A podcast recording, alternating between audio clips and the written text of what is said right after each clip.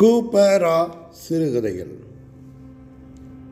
எவன் பிறந்திருக்கின்றானோ?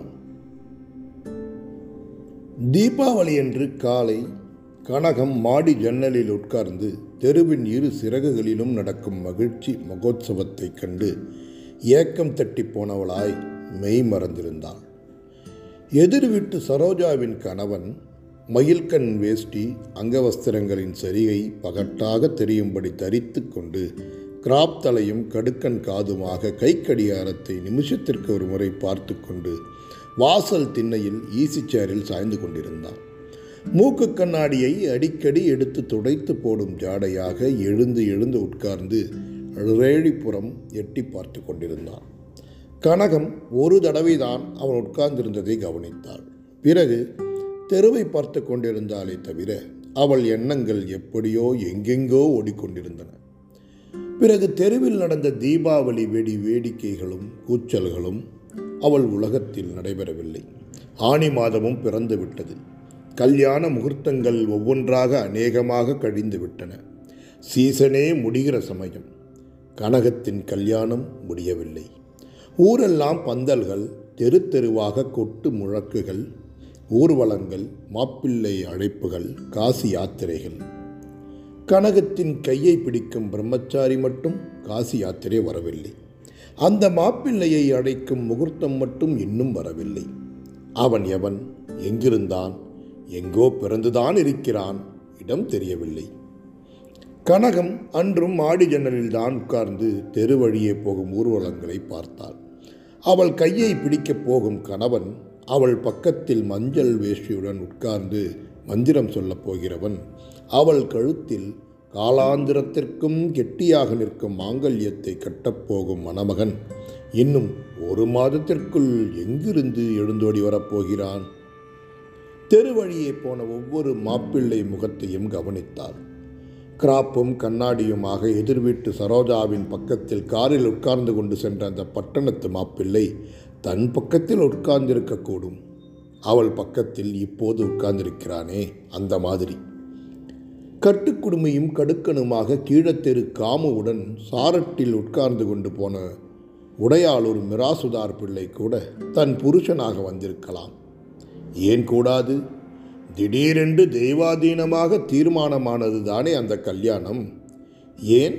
எந்த கல்யாணம்தான் அந்த மாதிரி ஏற்படவில்லை? சரோஜா எந்த விதத்தில் கனகத்தை காட்டிலும் உயர்வு அழகிலா இல்லை. வயதில் கனகத்தை காட்டிலும் பெரியவள். அவள் தகப்பனார் பெரிய வக்கீல். சரோஜாவின் அழகில் இருந்த குறைகளை பணம் நீக்கிவிட்டது. காமுதான் என்ன? கனகத்தின் வயதுதான். பதினெட்டு. கருப்பு. சரோஜாவாவது சிகப்பாக இருக்கிறாள். உடையாளூர் மிராசுதார் பிள்ளை மனதை கவரும்படி என்ன இருந்தது? பெற்றோர்களின் அந்தஸ்து. கனகத்துக்கு அப் அப்படியெல்லாம் எதுவும் இல்லை. தகப்பனார் பெரிய வக்கீல் இல்லை. தாயார் பெரிய மிராசுதார் தங்கை இல்லை. ராஜாராமையர் நூறு ரூபாய் சம்பளம் கொண்ட சர்க்கார் உத்தியோகஸ்தர் அவ்வளவுதான். தாயார் மற்றொரு சர்க்கார் உத்தியோகஸ்தர் பெண். தாயாரும் பெண்ணும் நல்ல அழகு. படித்தவர்கள் நன்றாக பாடுகிறவர்கள் படிப்பும் பாட்டும் அழகும் கேட்பாரட்டு ஜன்னலில் உட்கார்ந்து ஒடுங்கிக் கொண்டிருக்க எதையோ ஏற்றி கூட வைத்து கொண்டு போனார்கள் மாப்பிள்ளைகள். காமுவின் முகத்தை கடைக்கண்ணால் பார்த்து கொண்டு உட்கார்ந்திருந்தான் அவள் கணவன். பவுடர் அப்பியிருந்த அவள் கருப்பு முகத்தில் வைரங்கள் ஜொலித்தன. வியர்வை பெருகி பவுடரை சில இடங்களில் போக்கி இருந்தது. நமக்கும் ஒரு முகூர்த்தம் என்று நிச்சயமாகி புருஷன் என்று ஒருவன் வந்து கழுத்தில் தாலியை கட்டிவிட்டான். அப்பாடா இனிமேல் எது எப்படி வேண்டுமானாலும் நடக்கட்டும் என்றது போன்ற ஒரு திருப்தியும் ஆறுதலும் அப்பொழுது அவள் உள்ளத்தில் நிரம்பி இருந்தன. புருஷனை பார்த்து மகிழ வேண்டுமென்றோ கல்யாண தடபுடல்களை அனுபவிக்க வேண்டுமென்றோ கூட அவள் எண்ணவில்லை. கல்யாணமாகிவிட்டது கல்யாணமாகிவிட்டது என்ற உள்ளத்தின் ஒளிதான் இடைவிடாமல் கிளப்பிக் கொண்டிருந்தது. அதை கேட்டு கேட்டு நிம்மதி அடைந்தாள். திருட்டுத்தனமாக தாலியை தொட்டும் பார்த்து நிச்சயம் செய்து கொண்டாள். இனிமேல் நானும் உயிர் வாழலாம் வெளியே போகலாம் குதூகலமாக வாழ்க்கையில் இன்பங்களை அனுபவிக்கலாம். இதோ என் பக்கத்தில் உட்கார்ந்திருக்கிறவர் எனக்கு அந்த விடுதலை கொடுத்து விட்டார். இனிமேல் என்ன ஆனால் என்ன? கனகம் மாடி ஜன்னலில் இருந்து காமுவின் முகத்தை பார்த்தாள். மூன்று நாள் முன்பு வரை கனகத்தைப் போல காமுவும் ஏக்க உருவமாக இடிந்து உட்கார்ந்திருந்தவள்தான். இப்பொழுது வெற்றி ஊர்வலம் வருகிறாள். நான் இனிமேல் ஒரு பெண். சமூகம் இனிமேல் என்னை தலையில் அடித்து உட்கார வைக்க முடியாது. விடுதலை விடுதலை என்று அவள் கூச்சலிடுவது போல் இருந்தது கனகத்திற்கு. காமு நீ பாஸ் செய்து விட்டாய். உனக்கு எப்படியோ மார்க் கிடைத்து விட்டது. நான் நான் என்று கனகம் எண்ணின பொழுது அவள் உள்ளம் வெடித்துவிடும் போல் இருந்தது. எழுந்து கண்ணாடியின் முன் போய் நின்று தன் உருவத்தை பார்த்தாள். எதற்காக வாட்ட சாட்டமான உயரம்? எதற்காக தங்க ரேக்கு போன்ற இந்த சாயல்? இந்த மேடு எதற்காகத்தான் இப்படி நாளுக்கு நாள் மினுமினுப்பு கொள்கிறது? இந்த முகத்தில் நிறமும் களையும் ஏன் இப்படி ஏறுகின்றன? இந்த கண்களும் வாயும் சி வெட்கமில்லாமல் இப்படி. அதற்கு மேல் அவள் நெஞ்சம் கூட அவற்றின் மலர்ச்சியை எடுத்து கூற முடியவில்லை. சாட்டை போன்ற பின்னலை எடுத்து கண்ணாடியில் தெரிந்த முகத்தை ஓங்கி அடித்தாள். கோபத்துடன் திரும்பி ஜன்னலில் வந்து உட்கார்ந்தாள். இதோ இருக்கிறது அழகு யாருக்கு வேண்டும் என்று கேட்பது போல கடையில் பார்வைக்கு வைத்திருக்கும் சாமான் போல உட்கார்ந்திருந்தாள். கடை தெருவில் போகும் இவர்கள் பார்த்தார்கள். கைப்பற்றி கொள்ள இஷ்டப்பட்டார்கள். கல்யாணம் செய்து கொள் என்றால் விழுந்தெடுத்து ஓடினார்கள்.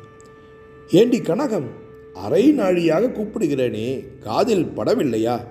என்று மாடிப்படியின் அடியிலிருந்து அவள் தாயார் கூப்பிட்டாள் கனகம் நினைவு பெற்று எதுக்கு? என்று வெகு வெறுப்புடன் சீறி விழுந்தாள்.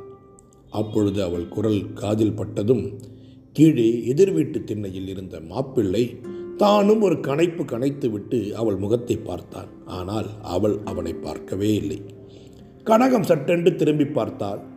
மாப்பிள்ளை முகத்தில் அழகைக் கண்டு அனுபவித்த வெறியும் ஆசையும் தாண்டவமாடின ஏக்கத்துடன் கனகத்தை பார்த்தான். அவள் உடனே ஜன்னலை விட்டு எழுந்து நகர்ந்து என்னை இப்பொழுது ஏன் பார்க்கிறாய்?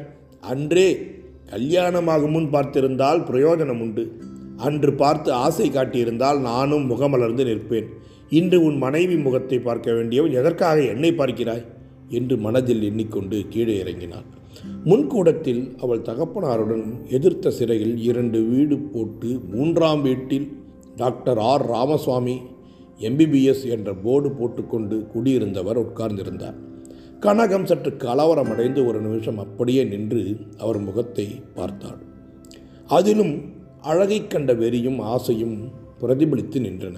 ஆனால் இப்பொழுது ஏனோ அவளுக்கு வெறுப்பு தோன்றவில்லை. அவளை அறியாமல் அவள் முகத்தில் ஒரு மகிழ்ச்சி படர்ந்தது. கனகம் வாமா மாடியில் படித்து கொண்டிருந்தாயா? என்றார் அவள் தகப்பனார். அவள் தாயார் சற்று தூரத்திலிருந்து ஆவலுடன் எட்டி பார்த்து கொண்டிருந்தார். நான் எதிர்பார்க்கவே இல்லை டாக்டர். நானும் எதிர்பார்க்கல. பின்? நேற்று எதேச்சையாக என் மாடியிலிருந்து இந்த பக்கம் பார்க்க நேர்ந்தது. உங்கள் பெண் ஜன்னலில் உட்கார்ந்ததை பார்த்தேன் பிறகு விசாரித்தேன். எவன் பிறந்திருக்கிறானோ என்று இவள் தாயார் அடிக்கடி சொல்லுவாள். நான் தான் பிறந்திருக்கிறேன். என்று ராமசாமி உற்சாகமாக கனகத்தை பார்த்தார். கனகம் அந்த இடத்திலேயே நிலை தெரியாமல் என்றான். கண்களில் நீர் மலமளவென்று வந்தது. ராமசாமி சடக்கென்று எழுந்து வந்து ஏனம்மா? என்றார். இந்த வைத்தியத்தில் அவர் தேரவில்லை அல்லவா இன்னும்? கலாமோகினி பதினேழு அக்டோபர் ஆயிரத்தி தொள்ளாயிரத்தி நாற்பத்தி மூன்று.